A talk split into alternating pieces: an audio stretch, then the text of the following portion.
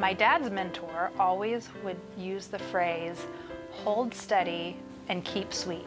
My dad then would share that with me.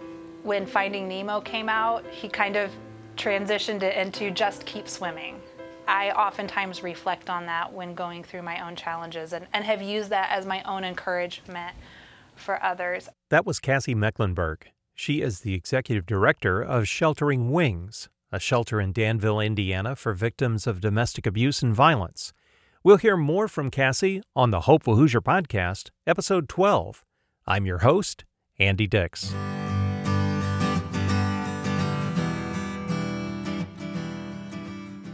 When I'm not hosting the Hopeful Hoosier podcast, I'm the president and a board certified executive coach at AD Growth Advisors, an Indianapolis executive coaching and consulting firm. And one of my favorite engagements is when I get a chance to help a client discover his or her life's purpose.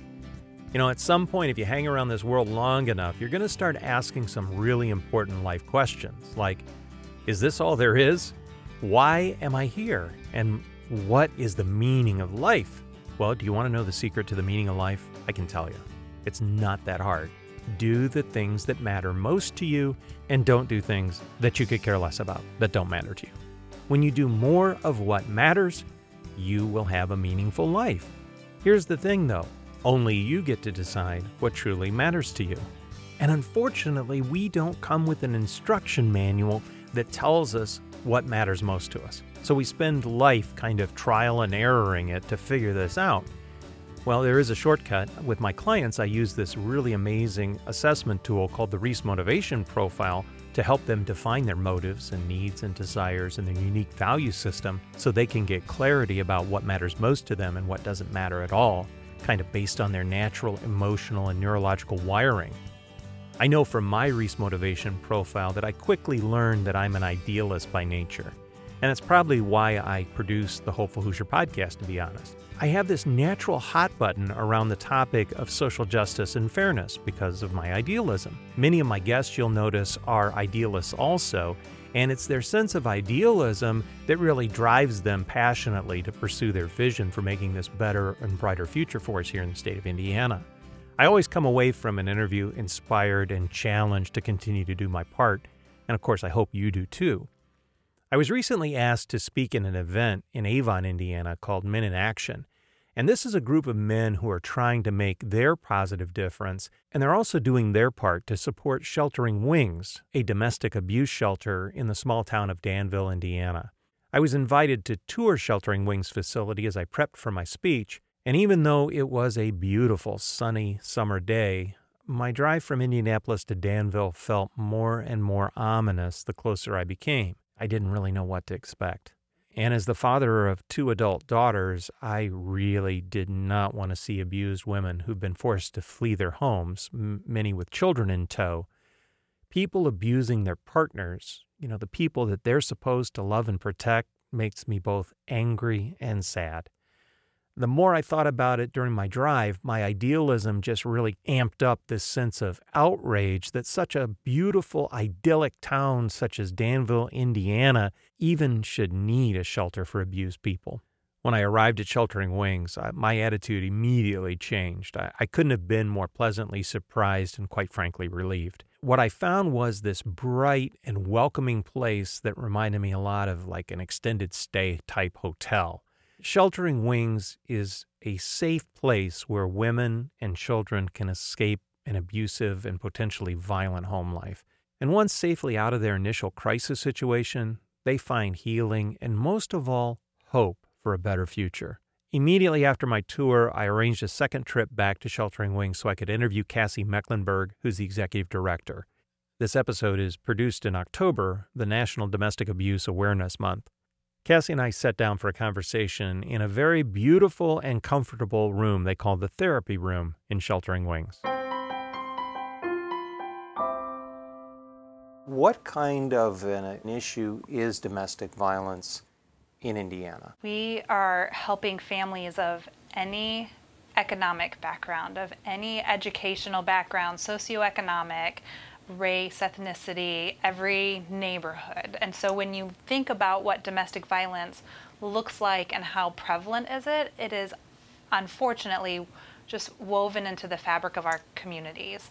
The statistics show that one in four women and one in seven men are affected by domestic violence in their lifetime. There's really no person whose life is not either directly impacted or, in some regard, a person would know someone else that has been affected by it. So when you're looking down the pew at church, there are families within your congregation that have likely been affected. When you're looking within your schools, within your workplace, um, it it really is it, it's everywhere and it hits home.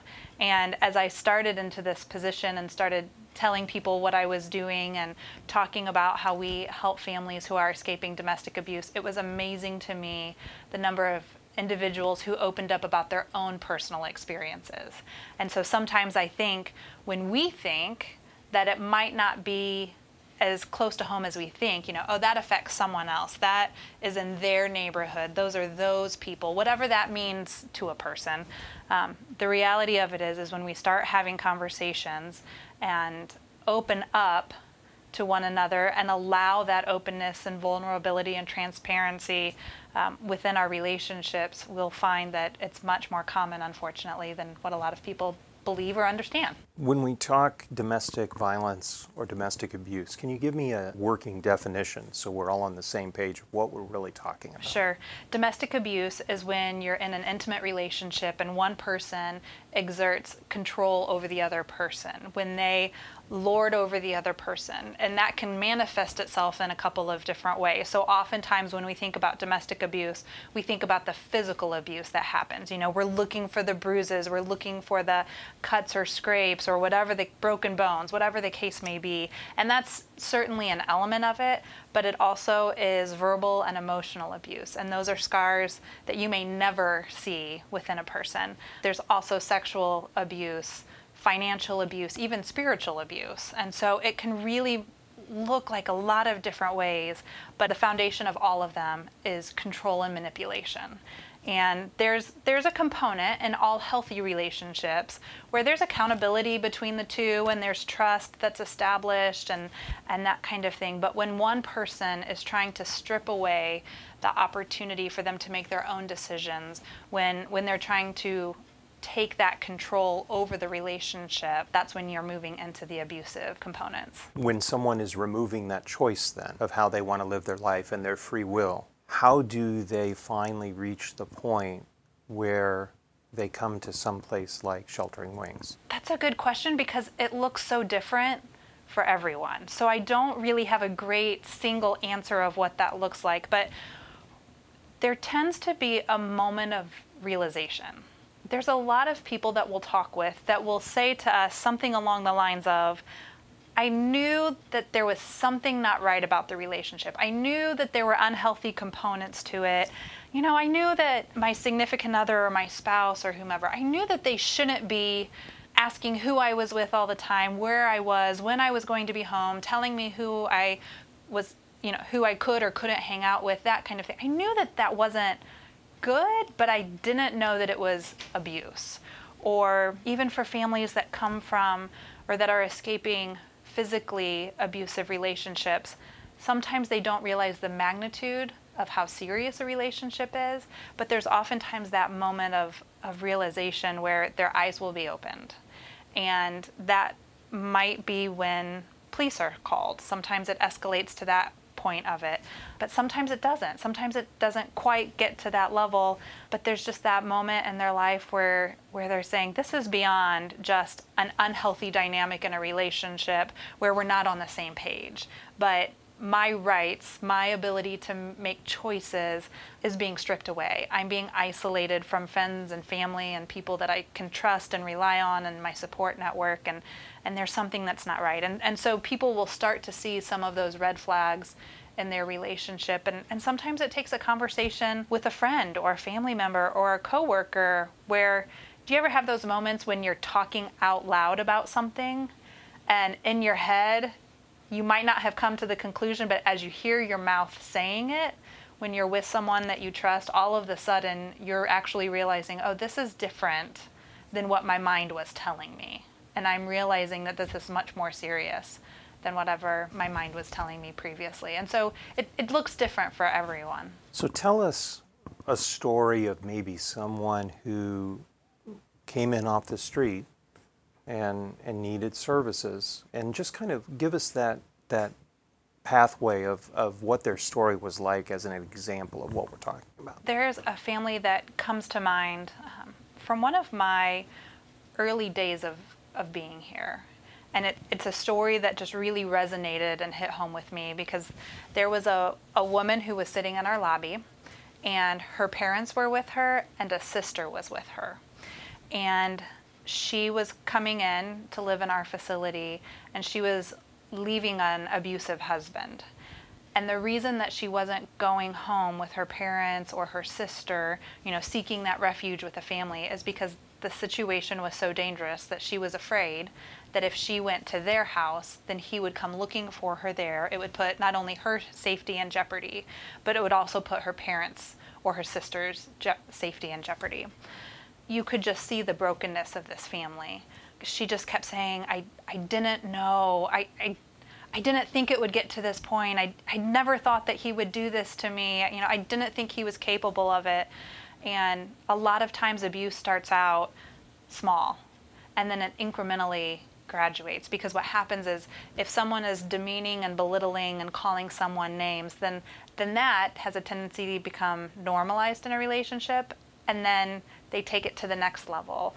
And then there might start being other components, other emotional forms of abuse, and um, or they might might start physically holding someone back, and then that becomes normalized, and then they take it to the next level, and and that's what happened with this person, um, where incrementally the abuse was just getting worse and worse and worse, um, and one day her husband came home and hit her, and that was an awakening for her in that relationship the family knew that she needed a safe place to go, knew that she needed to be able to get the help that she needed. And, and she kept saying, But if I go back, I can help him. If I go back, you know, I can help him. It, it could be different because she genuinely loved him. And, and that's understandable. I mean, this was someone that she had committed her life to. But we also all have to realize that sometimes we can't help the other person. Oftentimes, we can't. They have to make those choices for themselves. And so it was interesting hearing this conversation transpire between her and her parents. And there was just that moment where she said, I, I know I need a place like this, and I know that he needs his own way of working through this. And, and I don't know that I can ever help him get to that point where we can get back together without having the space, without having the safety and security for her own well being there was not an opportunity for that to happen in their respective lives. Sheltering Wings is really a refuge, mm-hmm. safe harbor for people that are in crisis. Mm-hmm. And when they walk in the door, this facility looks more like a residence inn or a mm-hmm. extended stay hotel than it does what you would think of as, as a shelter by intention. Sure. It's very clean, it's very open, it's very airy, nice courtyard, but it's very secure as well because of the necessity of everything you're talking about, right? right? But what's the experience? Walk me through when a woman comes to the shelter seeking refuge. What's the experience, and, and how do we walk them through letting them become a resident? Sure. So, what we always do with every person who reaches out to us is we go through an assessment with them because we want to help understand the situation that they're coming from so that we can immediately start providing the tools or resources that they need. So families can call us whether or not they need safe housing. And I sometimes think that that's one of the messages that we need to make sure that we're over communicating because I think that when people who are familiar with sheltering wings, when they think of us, they immediately associate us with safe housing, emergency services, and that is absolutely a significant part of what we do. But we want to help anyone that needs assistance, whether or not they need that safe housing component. So, for anyone that calls us, we'll go through an assessment with them to determine a little bit more about their situation, to determine what appropriate next steps might be, if they need help with a protective order, if they need to go through safety planning if they're still at home, you know, what are some of those things that they need to consider? What key relationships do they have either in the community, at their workplace, um, at their within their congregation, within their family, can we possibly point them to? But then outside of that, what are those resources that we can provide? If safe housing is a part of that need, then we will welcome them into our facility. And then once they're here, we'll go through an even more in depth assessment because when a person comes to our facility, oftentimes they haven't come to us with this long drawn out you know elaborate plan where they've been able to prepare to come and you know they're coming with suitcases of things but a lot of times they're they're fleeing an abusive situation and they might literally come here with just the clothes on their back. We have a fantastic community of supporters that have helped come alongside of us along the way so we can make sure that when they come in they're properly clothed and fed and, and you know sometimes they just need a shower to start fresh and you know, a shower makes everyone feel better kind of thing and you know whatever it is that they need immediately we want to make sure that we're taking care of it because, like you said, our facility is a part of that. We designed the place very intentionally to feel more like a home than I think what most people would stereotypically think about when they think about a shelter. Our bedrooms are, we have four beds in them, and pri- they're a private bathroom and a closet and that kind of thing. And um, we're sitting right now in our therapy room, which is one of my favorite rooms in the shelter that overlooks the courtyard. And it has a lot of light and a lot of calming features that are in here because we just want this to be a place of rest and healing. And and so that's that's very much a part of their journey. So then it goes through the process of connecting them with those tangible resources economically or emotionally that a person might need because we really want to do everything that we can to help them build stability, independence, that self sufficiency, because we know that it's not enough to just get a person out of an abusive relationship, but we want to help them move forward safely. And so, what are those tools that we can start helping them acquire so that they can start to move forward on their own? How long is the typical woman and her family? Because a lot come with children how long are they residents here before they're able to move out and be on their own? Our average stay is just under 50 days for a family to stay here, but they can stay up to a year. And it just really depends on what a person's situation is. You know, a person goes back to an abuser on average, statistics say, seven times before they finally re- leave a relationship. And so sometimes when people come to us, they're not ready for that to be the final time that they leave. You know, there's there's different components that might make them feel like they need to go back and th- that's been a really big part of conversations that we read about on twitter or um, in the media you know why she stays why does she go back and and that's an understandable question to ask, but it's also a very understandable rationale of why sometimes people feel like they do need to go back because they might feel economically reliant on the individual you know, if they genuinely love them and they have a heart and want to help them change, they may choose to go back for family reasons, you know, with their kids. Sometimes, you know, they don't want to separate their kids from the other parent or they don't believe in divorce and so they can't do that or, or whatever the case is. And so when they come to us, we always want to help talk through what some of those barriers might be for them because more than anything, we want them to know that they're more valuable than what they might understand. That they are loved, that they are cherished, and that the relationships that they're coming from are not a reflection of what they're worthy of. And part of it is explaining to them and convincing them that the life they're living, even though it may feel quote unquote normal to them, maybe because of family history and other things, it's not normal, it's not okay. Right. That is a hard mental barrier for any of us because we're products of our environment, right? And so when we all look back on our own lives, we can see how our history has impacted us and created us and shaped us into who we are and shaped our understanding of what normal is. And so for a lot of families, they may come from a cycle of abuse. A person that grows up in an abusive environment whether they're witnesses to or have experienced it themselves, um, kids that grow up in those environments are 11 times more likely to become a victim or an abuser themselves. And so it's really hard to break that cycle. But as a person, they're really worth it to have that conversation with them, to help them to understand their true strength, their true worth, their true value. And um, for me, the understanding the concept of human dignity is so important. It is so important for us to communicate that within our community, to talk about how we need to treat every person with human dignity, with respect, that everyone is deserving of love and compassion and honor.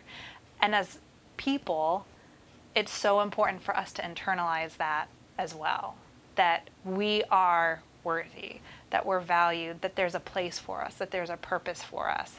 And sometimes that's hard for us to grasp. But regardless, we want to help transform their understanding of, of their value. So we, we bring someone into the facility. They finally start recognizing that, that they are a victim of domestic abuse, domestic violence. And the healing process begins because you're not just providing shelter, you're providing counseling, you're providing life skills, you're providing all kinds of essential services in order to get this person well enough emotionally, physically, mentally to be able to go back and face the world as a uh, self sufficient person, correct? Mm-hmm. We do. And so we we talk with each person about what their own personal goals are. And everyone's measure and understanding of success or personal achievement looks different, and that's okay. But according to what that looks like for a person, um, will help them achieve that. So, for some people, it is completing their high school equivalency and getting their driver's license or get, going through immigration paperwork might be a part of that. Um, securing safe housing, a reliable job that can support their family. It really runs the gamut of what a person desires when they come in here and and so we talk through you know what what would it take to help you feel successful what would it take to help you move forward independently and whatever it is that they identify, we start to put a plan in place. And we're not able to do everything here. We don't have every tool and resource at our disposal, but that's why we are so grateful for our community because we've got some great community partners with other social service organizations, other financial entities, among churches, um, with Celebrate Recoveries that we can refer people to, or what mental health service providers and assistance for kiddos that come through here. So we we've got a great network of support, and we really are so blessed to be able to have the resources that are available. And and we do some things in house as well. I mean, we've we've got a therapist on site, and we have support groups, and we do budgeting classes and computer classes here on site. But really having a community of support is important because the other part of it is our ultimate goal is not for people to live here long term. We want to help them move forward. And so when they leave here, we want to make sure that they don't feel like their safety net of support is completely stripped away from them. And while they can come back and connect with us at any time and we'll help them at whatever point that they're in in their own life, but if they can be connected to other community resources, how much stronger is that network of support when they already have a great therapist outside of the shelter or mental health provider, um, or they're connected to Work One or Dress for Success or whatever other agency that they might need assistance with. It was astounding to me to be in Danville, Indiana. You know, one of the closest things to Mayberry that Indiana probably has. Well, and right? literally, we have a Mayberry Right. Cafe here. Right. Yeah. and and it's idyllic in a lot of ways of small town middle America, and yet there's a need for this facility. How many women uh, or family members total does the facility support over the course of a given year? We have approximately 115 family units that come to the shelter. Now that's a that's a mixture of women who are uh, single and are not coming with kids, and then that that's a mix of some women that are are coming with kids. We typically have more children here than women at any given time. So when I say 115 women or family units that come through, in addition to that, there's about 125 kids that come through our doors. Uh, Sheltering Wings is the second largest domestic violence shelter in the state. We have 68 beds, and we are almost always at capacity. And so, despite being, you know, what some might consider Little Town USA, the ideal community, Mayberry type mentality, as great of a community as we are in, uh, that doesn't make us immune. And it's not just our community that we're serving either. We serve all throughout Hendricks County and then even the surrounding counties. And, and over the years, we've had people from outside of the state come. Um, just depending upon what their situation is, when a person needs safety, sometimes it's not safe for them to be in their own community. It makes them too accessible to the person that they're trying to escape. And so we work with other agencies when they'll refer those families to us, um, and, and we try to share the, the resources that we have here and, and the shelter when we need to help people. The other side of it that I haven't yet mentioned is we're getting ready to start housing men in our facility. We're creating a separate unit for men and their children who are coming because, as I mentioned earlier, domestic abuse affects one in four, but one in seven men. And so we've got to start looking at that population as well. And it was never the intent of the board to exclude men from our mission, but you know, 20 years ago when we opened, when we were talking about domestic violence, we just understood it to be defined as women and children. But we've learned over the years um, through those that have sought our services, as well as what we're just seeing nationally with those trends, that men are absolutely have the potential to be victims as well, and, and they are victims.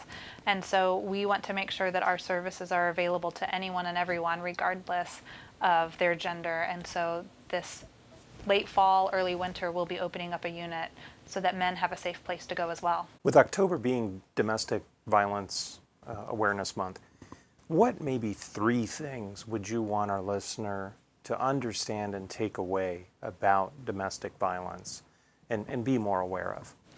The first one I'm going to share is probably the m- most simple one, but can be a little bit intimidating, and that is just to talk about domestic abuse, which might sound like a minor thing, but what we find is that the more that we talk about domestic abuse, the more that we normalize that conversation, it helps shed light on the situation. For so long, domestic abuse is something that has just happened in the shadows. It's not something that you talked about. It was behind closed doors. It, you know, that was a family issue. But that that's not the case nor is that necessarily the most helpful mentality. When we can talk about these types of things that are happening within families, what we do is we open the door for people who might be experiencing it to feel more comfortable. Because if you're willing to talk about it, then you're also probably willing to listen and be sympathetic to what my situation and story is. That's a little bit of the thought process that people have a tendency to go through. And so just talking about it, talking about the prevalence of it, having a sympathetic understanding that anyone can experience it, and if nothing else, just being a listening ear. You don't have to know all of the answers when you go down that path with someone. It's perfectly fine if you don't. But the more that we talk about it, the more it brings light to the issue at hand, and the more that it empowers victims to feel like they have a voice because somebody believes them. The other thing during the month of October, and particularly, is you'll see more about domestic violence on social media. You'll see it portrayed more on the news and having conversations about it. So, it kind of ties to our first one, but having conversations on social media about it is really important. So, for folks that follow Sheltering Wings Facebook page. We'll be sharing information all throughout the month of resources that are available, co- questions and conversation starters that parents can have with their teens who might be experiencing domestic abuse, ways that people can get involved through volunteering, through financial donations, whatever the case is. So stay in tune with that kind of thing, whatever's happening in people's community, or follow us and, and things that we're doing. And then the last one that is a little bit more specific to sheltering wings, but really all of uh, so many domestic violence shelters and organizations are are doing this, but there's a lot of different observances throughout the month. So we have a group of men that come together, Men in Action, and there's going to be a breakfast that men can come to. There's a Sunday during the month of October where we're encouraging members of the congregation to wear purple to bring to shed light and bring awareness about domestic abuse.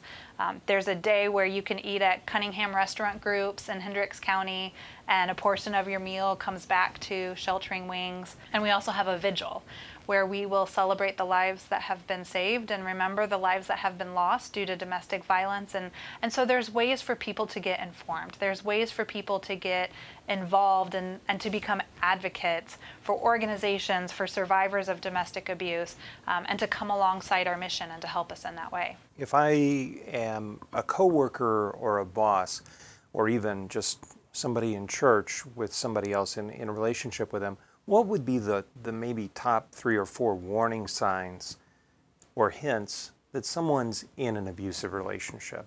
What would I want to look for? Some of the signs could include um, recusing themselves more and more from relationships. Oftentimes, they feel like they're a walking billboard for domestic abuse and, and they don't want to be. And so they'll start to kind of pull away, isolate themselves from relationships. Or on the flip side of things, their abuser will be isolating them. They'll be pulling them back. They'll be telling them who they can and can't hang out with. And so when you kind of start to see someone retreat from relationships that otherwise seem to be normal and healthy and you know there's you don't understand why they're pulling back that, that's something to be mindful of using an, an example of if it's a warm day and they're wearing long sleeves um, or long pants or they're wearing sunglasses inside you know they might be trying to hide bruises or scars that they might have. So just being mindful of are they starting to wear things that are different than what they might have been wearing normally before. In the workplace, we find that sometimes people will th- this sounds strange, but people will get an overabundance of gifts sent to them at work.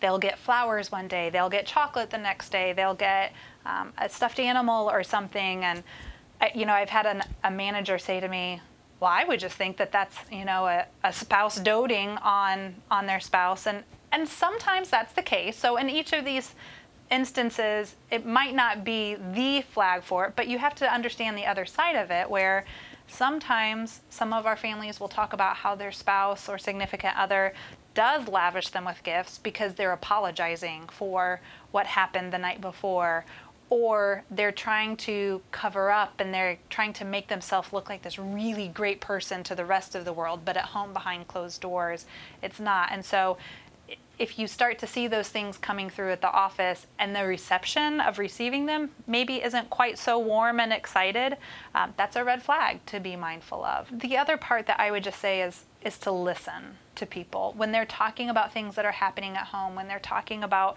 relationships. You know, every relationship is difficult, and there are times in each person's relationship where it, it's not uncommon to go through things that are difficult or to argue, but when you start to see patterns established, when you start to hear of these things on an ongoing basis, uh, they may never identify it as abuse. They may never even tell you the full extent of what's happening. But when you start to see these patterns and the way that they talk about those relationships might be a little bit different than it was at the onset, because for the most part, people don't go into a relationship that right off the bat starts off as abusive. There's something in that relationship that woos them, that draws them to the other person. And so it then becomes kind of that slow fade, if you will, or the slow progression of um, moving into something where it escalates over time. So just being a good friend or family member and listening for some of those signs of, of patterns is an important part. Is there anything else specifically about sheltering wings that you think is really important for a listener to understand or be aware of? You know, when I think about about sheltering wings, I, I want I want to equate it to hope and healing.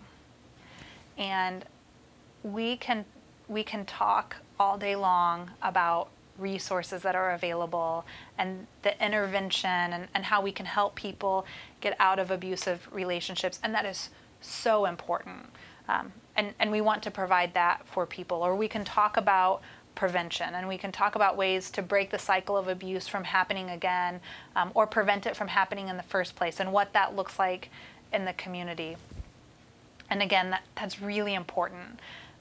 But what it really comes down to is a person understanding their sense of purpose and, and what we want people to know is that there's hope and healing available for them. We want to help them change their understanding of what a normal relationship looks like. We want to help change their understanding of the environment that they, that they might be a part of that is not necessarily the cause of domestic abuse, but there are different different things in place that might have a greater likelihood for the, some of those things to happen. So, what tools can we help them equip can we help equip them with?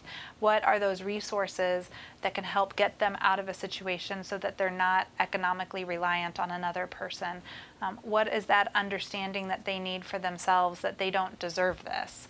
There's so much more. You know, when you look at, at the families that we serve in the face and, and you see in their eyes the hurt, the desperation, the, the defeat that they experience. I just want to wrap them up and tell them that they're loved, that they're worthy of more, and that there's hope for tomorrow. Whether we're sitting down with them in a support group or in a therapy session or a case management meeting, or we're, we're doing budgeting classes and helping them complete their high school equivalency, it's all toward the end. Every single time, it's toward the end of them seeing and understanding and maximizing their full potential because I believe that God created every person for a purpose. And He wants them to experience the joy and love that He is pouring out on us and, you know, experience that here on earth. And so anything that we can do toward that end is what we want to do. And in our mission statement, it talks about how we extend the love and compassion of Christ to every person that we serve. And if we're doing that, then they're going to sense that.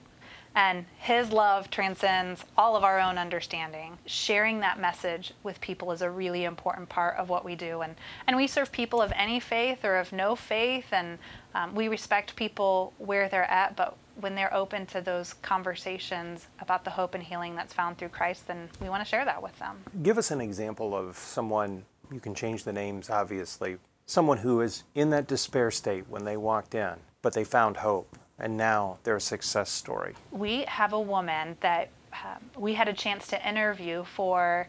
Uh, we have a premiere event every February, and we highlighted her at our last premiere event. And she is a remarkable woman. So she grew up um, in an environment where her parents were, were very loving. It wasn't one of those stories where she grew up in that abusive environment, it was a very healthy home.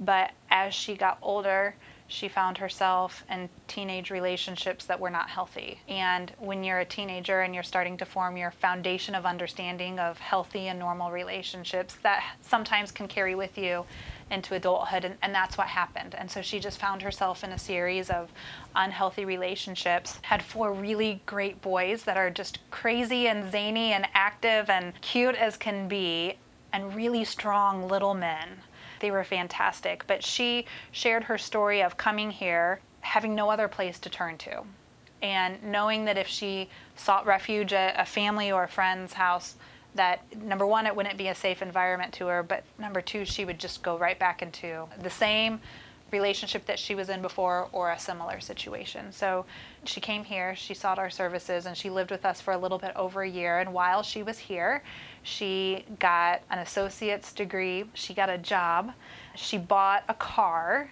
while she was here, and then we helped her move into another community where she is doing continuing education and is really charting a new territory, a new path for her family. One of the things that she shared with us when we were talking through this journey that she was on is how important it was for her to model to her boys that there was something else on the other side. She was adamant that she did not want her boys growing up like the men that she had brought into the home and the environment that she had portrayed to these boys. And, and she said, You know, when I finally made my mind up that I wasn't going to go back into those types of situations, I realized how much I was not only affecting my life, but how much it was affecting my boy's life. And I said no more. And so she really took ownership of that. And she made the changes just as much for her as she did for her boys. So she poured into them. We've got some parenting classes here that we do with with parents and talk about healthy boundaries and discipline and what that can look like and navigating children and navigating the teenage years and, and all of that. And she took full advantage of that as much as she could because she was determined to be the best mom that she could be for those boys. And that was really cool to see because you could tell that it was resonating with her, but it was resonating with her in a way that it was then spilling out into her family's life and with those boys. Things that the boys were saying regularly uh, when they came in the doors and and the mentality that they had and the words that were coming out of their mouth and the way that they were treating one another was very different than when they left here. And you could see that the seeds of trust and respect, the healthy dynamics between the boys of, of love and camaraderie that we hope for within families was starting to develop and, and take root within those boys. And they're still ornery, they're still boys, they're, you know, all of that kind of thing. And they're not this picture perfect family. And i mean people don't live here and all of the su- leave here and, and all of the sudden everything comes up roses. I mean we're, we're not naive to that. Life life throws us curveballs. Life is hard um, and it takes a lot of effort to make changes in our own lives and then to stick with them. I mean, anyone that has started a diet certainly knows that. And so we know that. And so we always want to be here as a resource for people as they leave. But when those little things start to take root, it is so cool to see that manifest itself in their lives. And so we just hope and we pray for the families as they leave here that that just continues to resonate for them and that we've planted that seed and, and it can flourish. So, what's the path if someone doesn't get out? For the person that stays in the abusive relationship longer term, thinking that it'll somehow get better on its own, what happens there? It doesn't end well the cycle of abuse has a tendency to grow and to get more serious over time. And so we we see that story happen frequently. Like I was saying before, you know, a, a pattern of behavior normalizes and escalates to the new to a new level and then that normalizes and it and it keeps escalating. It it doesn't end well. And sometimes uh, families have a tendency to go back because they have a compassionate heart and they think that they can change the other person. But unless that person desires to change on their own and really is intentional and really seeks resources and accountability and support to be able to make those changes in their life, it typically doesn't happen. And so, as much as we want to help the other person, if they're not willing to help themselves, it just doesn't get any better. That's oftentimes what we're seeing with families is stuck in those situations and unfortunately it escalates. So what's it take what's sort of the catalyst for someone to finally say I'm waking up from the denial here.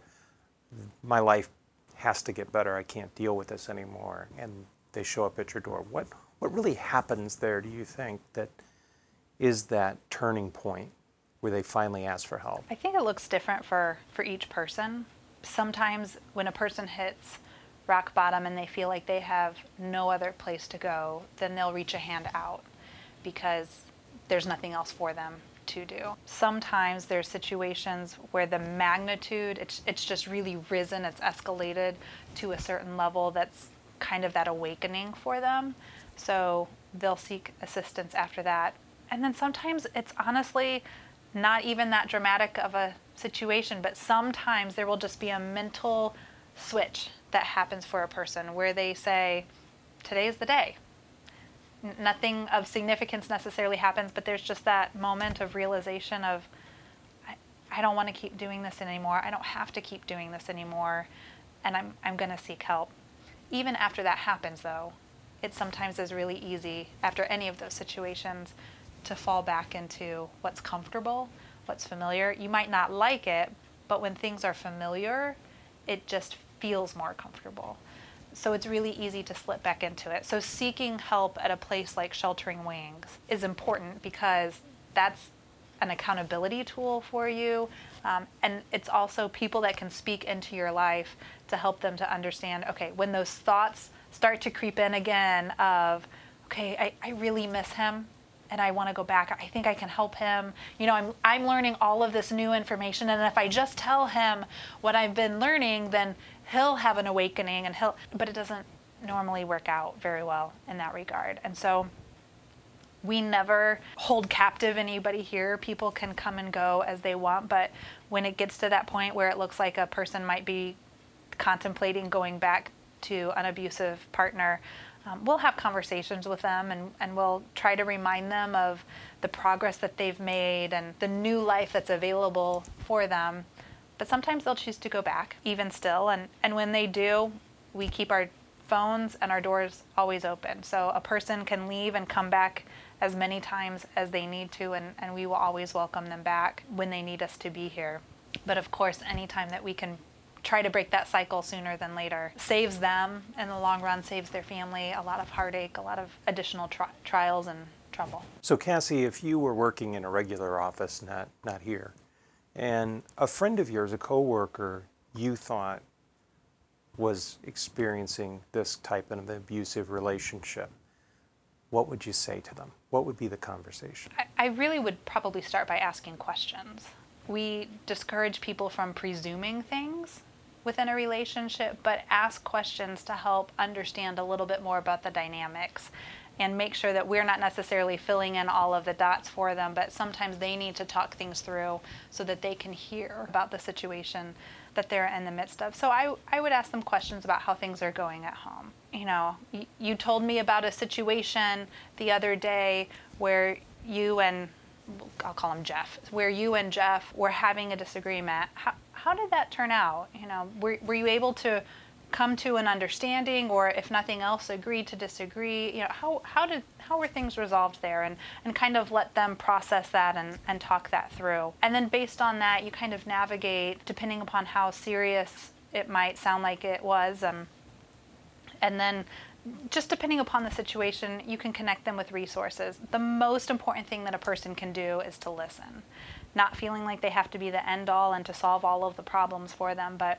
listen to them, believe them when they're telling you um, about their situation. And then there's places like Sheltering Wings that you can connect them to either through our website at shelteringwings.org or by calling our helpline and connecting them with someone who can then start to dig maybe a little bit deeper into some of those situations and determine what their their needs are. Because somebody can make a connection with Sheltering Wings resources long before they actually consider becoming a resident, correct? Absolutely. And a person can connect with Sheltering Wings resources when they themselves are not in the abusive situation. So if I'm a manager or a coworker of someone, I can call Sheltering Wings and I can share with the advocates that answer the phone a little bit about the situation and ask them, you know, how do I navigate this? What would be some questions that I could ask her or him to show my support for them or what resources are available and there's things that we can just directly tell them over the phone or we can mail them some pamphlets that we have.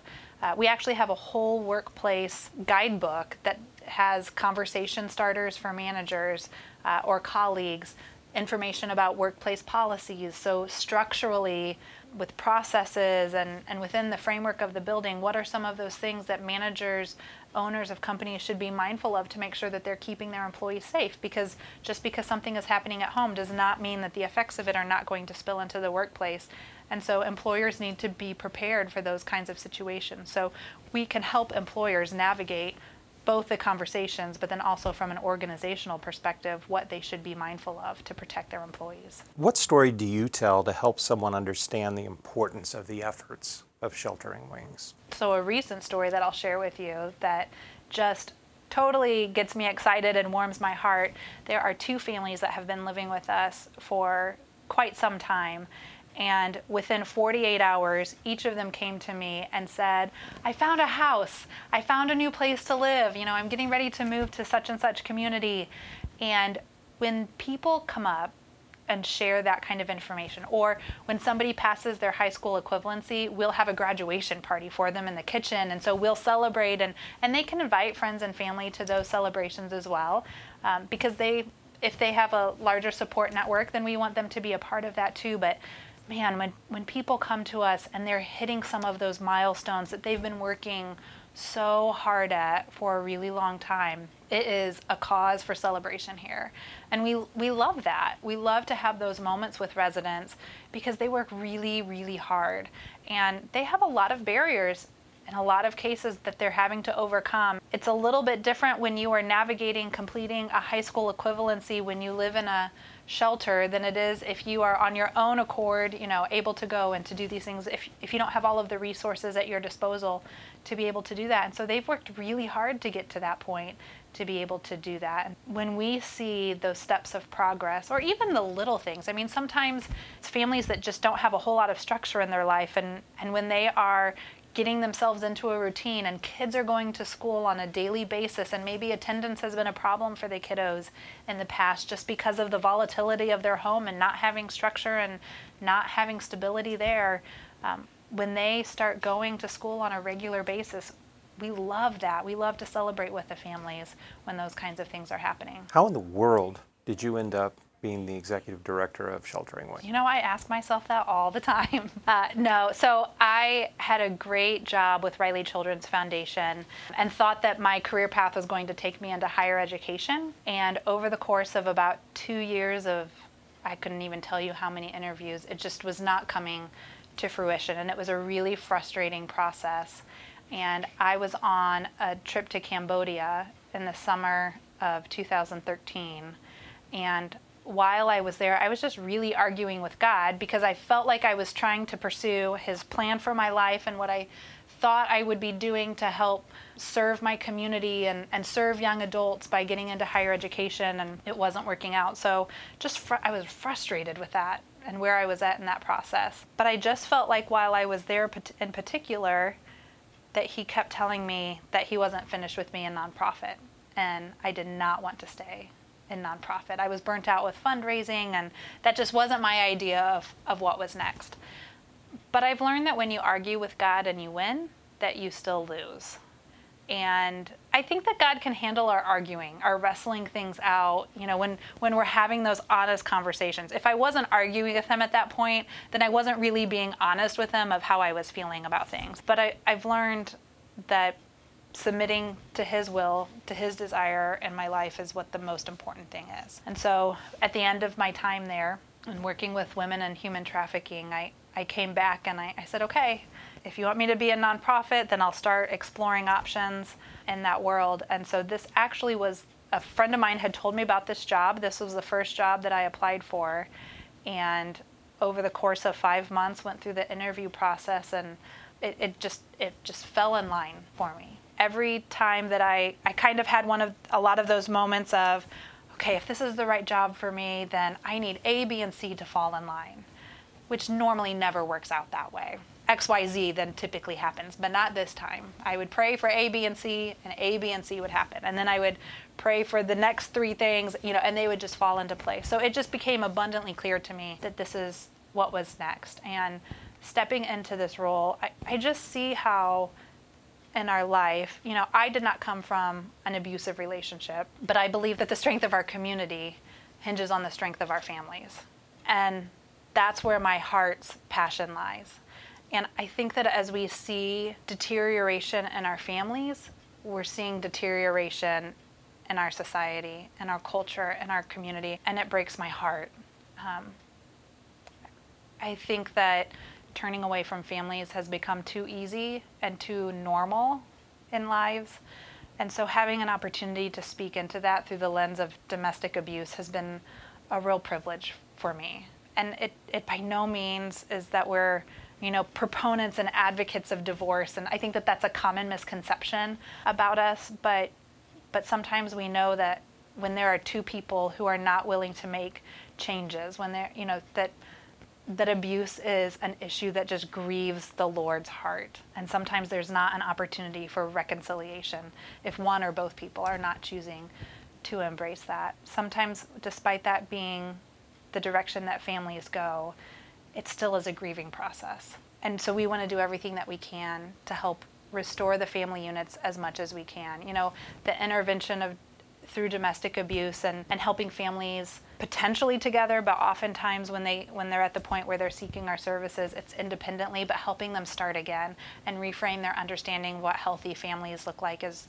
is really important to us and helping to prevent families from going through this and helping them from getting into these kinds of relationships in the first place, but establishing relationships built on love, trust, integrity, and honor of one another is so important. And, and as we start to reclaim our families, as we start to help families see that, you know what, it's hard, it's difficult, but we can pursue God honoring relationships differently and better than what we've done in the past I think we'll start to see our culture change. I think we'll start to see um, some of those issues that are are just continually creeping up and, and ballooning, we'll start to address them differently and better and, and more effectively. And families are a solution to that. And, and that's my personal passion. That's you know a burden that the Lord has placed on my heart for, for years and years. And so stepping into this role, I see how He prepares us.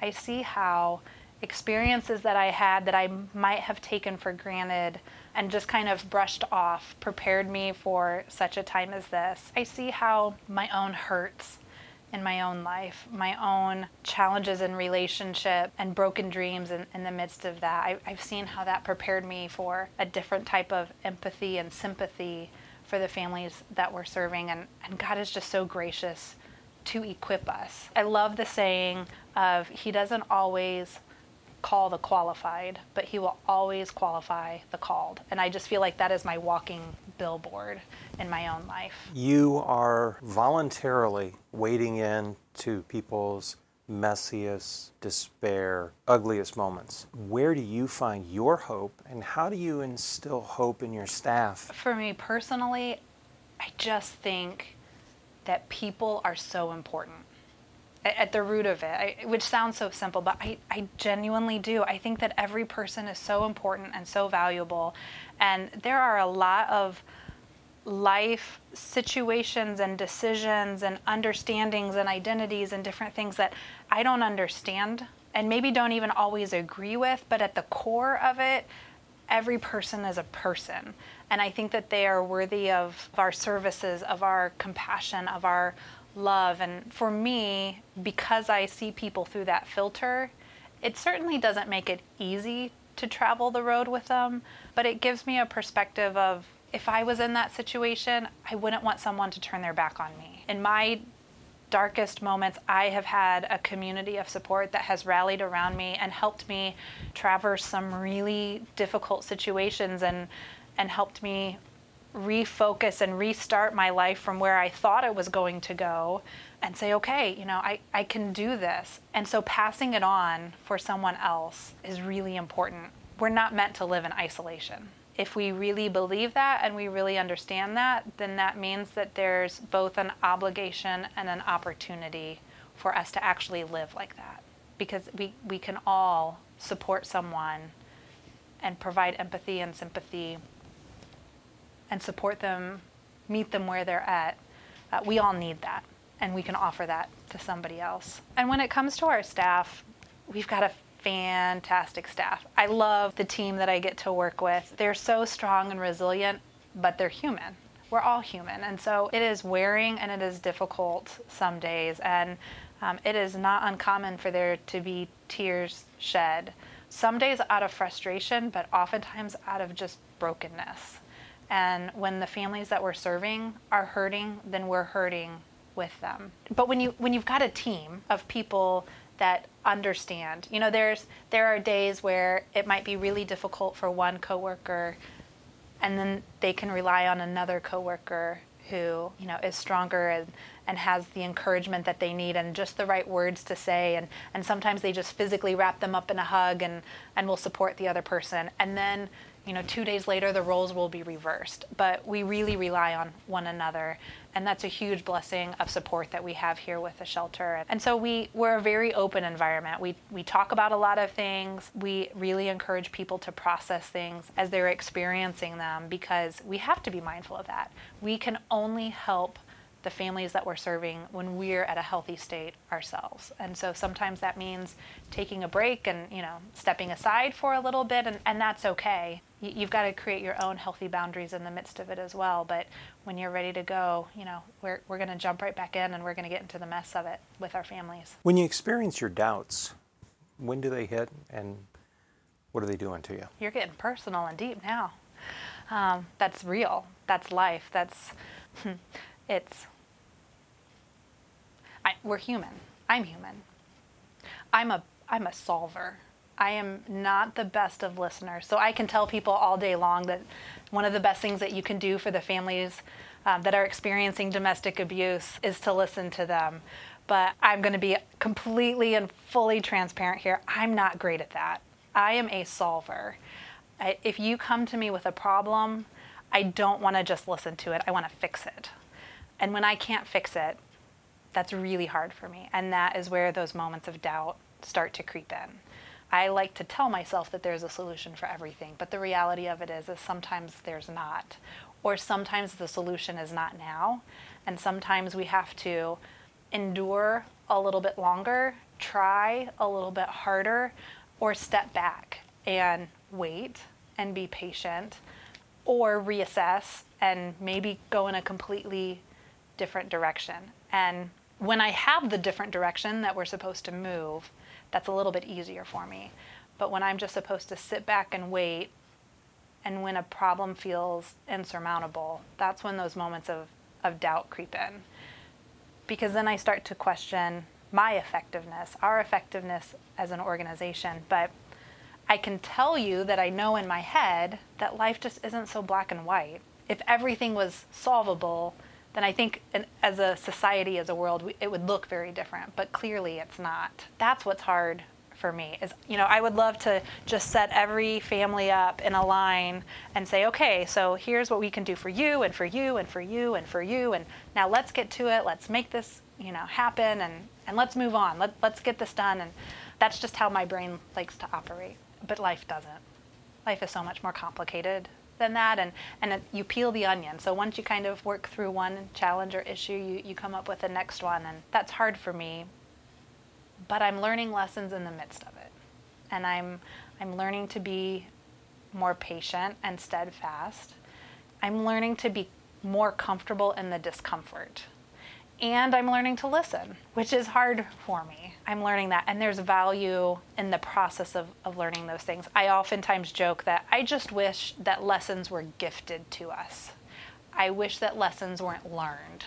So far, I haven't figured out how to make lessons be gifted, so I guess I'll just keep learning them. How do you define success for you in the role? When we have families that come and are celebrating milestones, that's success when we have moments with families and they may not necessarily see the end in sight, but there's those moments where they'll sometimes say to us, I, I don't know where I'm going. I don't even, I don't know how I'm going to get there. I don't know what is next, but I know that I'm in the right place. Sometimes they just have that sense of peace and assurance in the midst of where they're at.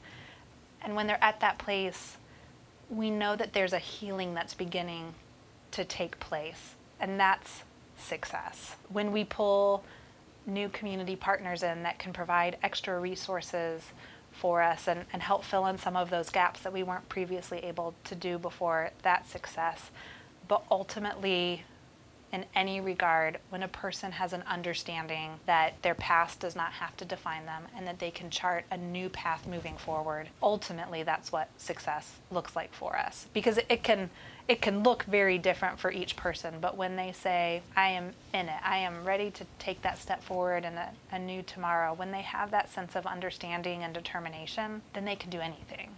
And that's a really cool thing to watch transpire in their life. And I'm wondering how that's not the same story you're living because your past didn't determine what your future was in a lot of ways. You know, I, I think that we oftentimes want to point to these major monumental life changes that happen in life. It's easier to look at those types of changes and point to that as, you know, this is what the turning moment is, or turning point was for me and, and how things are different for me. But and sometimes those things happen, but sometimes it's the day to day incremental growth. And that's what I think about when, when you make that comment that there have been those turning point moments for me in my life, and then there also have been those incremental day by day lessons that I'm learning. And we're just all always trying to acquire more tools in our toolbox to prepare us for whatever tomorrow brings us. If the person who you were before you went to Asia met the person you are today, what would they see as the biggest difference? I think that they would see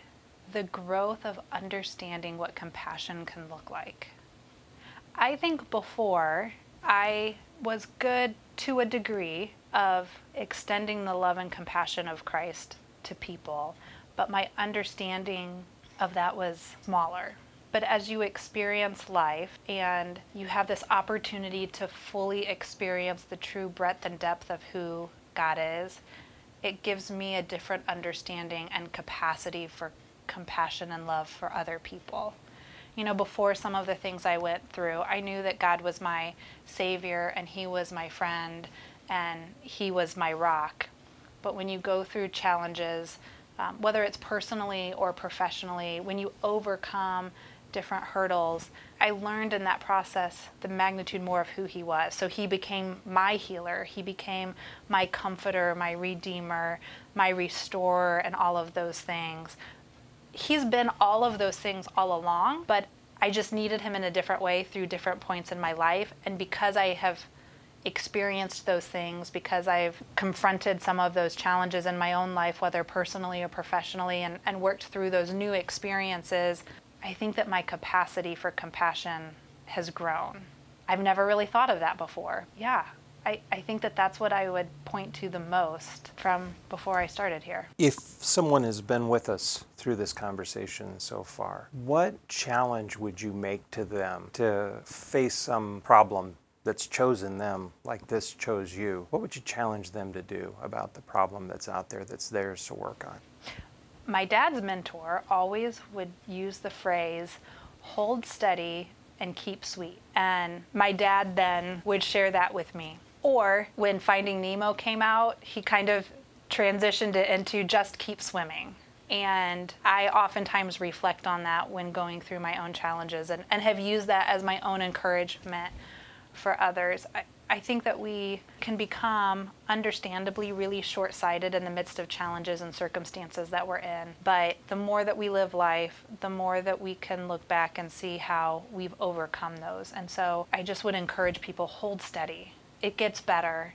There's a way. It might not exactly look like how we anticipate or even what we wanted, but if we keep at it, and we keep seeking God, we keep connecting with and relying on our trusted friends and family and our connections that we have and um, share life with one another and some hard work and some blood, sweat, and tears and, and all of that. But when, when you hold steady, when you press on, this moment doesn't have to be the end. And eventually, what happens is, is we're living tomorrow's history and just keeping that perspective in mind for me has been what kind of gets me through those challenging moments. If you could magically make somebody remember one key point from our conversation today, what would you wish they would remember? I think it would be that we're not meant to live alone. And I, I hope that each person that's listening has a support network or group that they can rely on.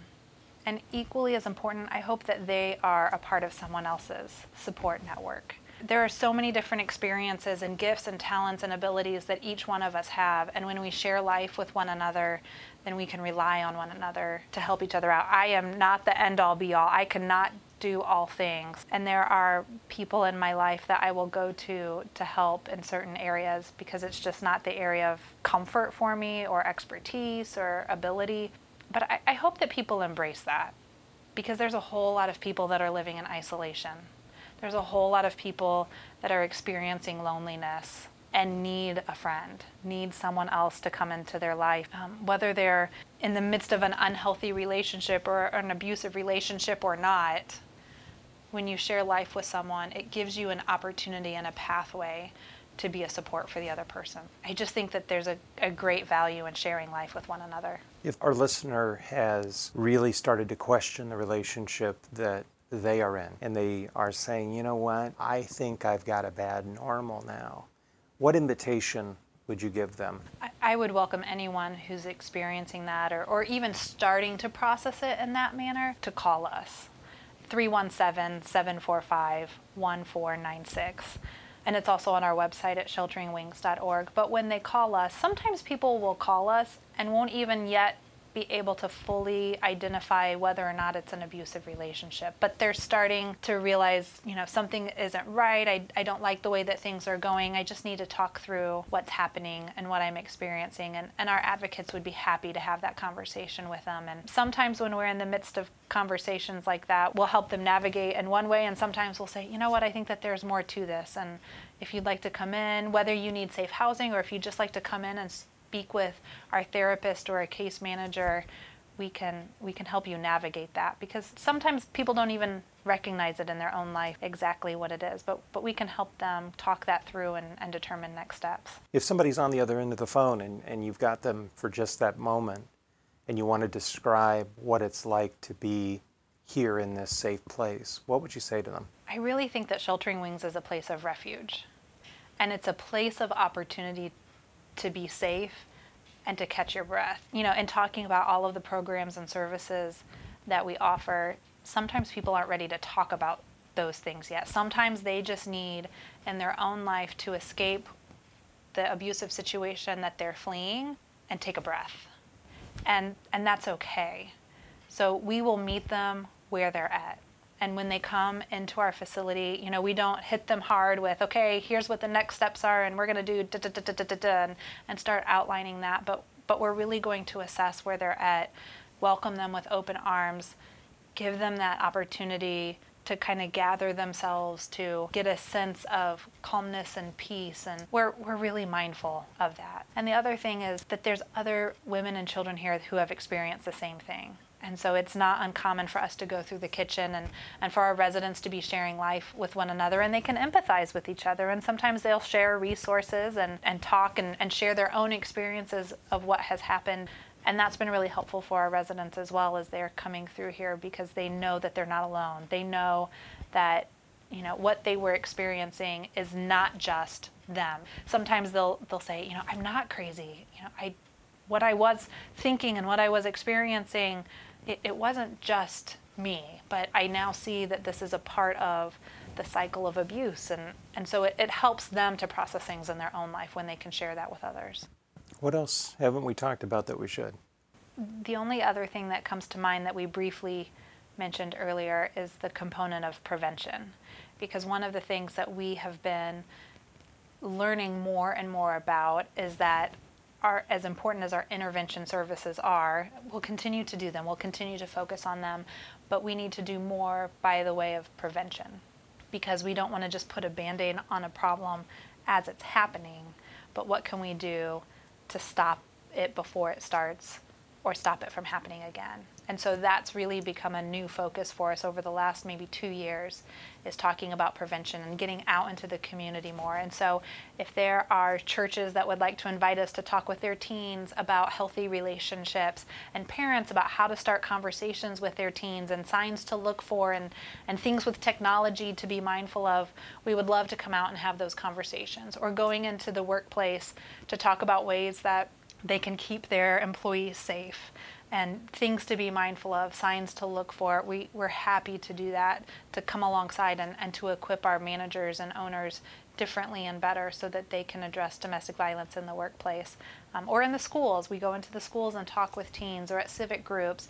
You know, we, we love to go out and to talk about the things that we're doing because it's not just about us being a place of refuge here within our walls at Sheltering Wings, but it's really about being a, a resource for our community and Uh, going beyond these walls because we know that for all of the families that we're helping here, there are hundreds of, and thousands of other families in our community that are experiencing domestic abuse, but they just haven't reached out to us. So, how can we better equip our community to be a support for those individuals?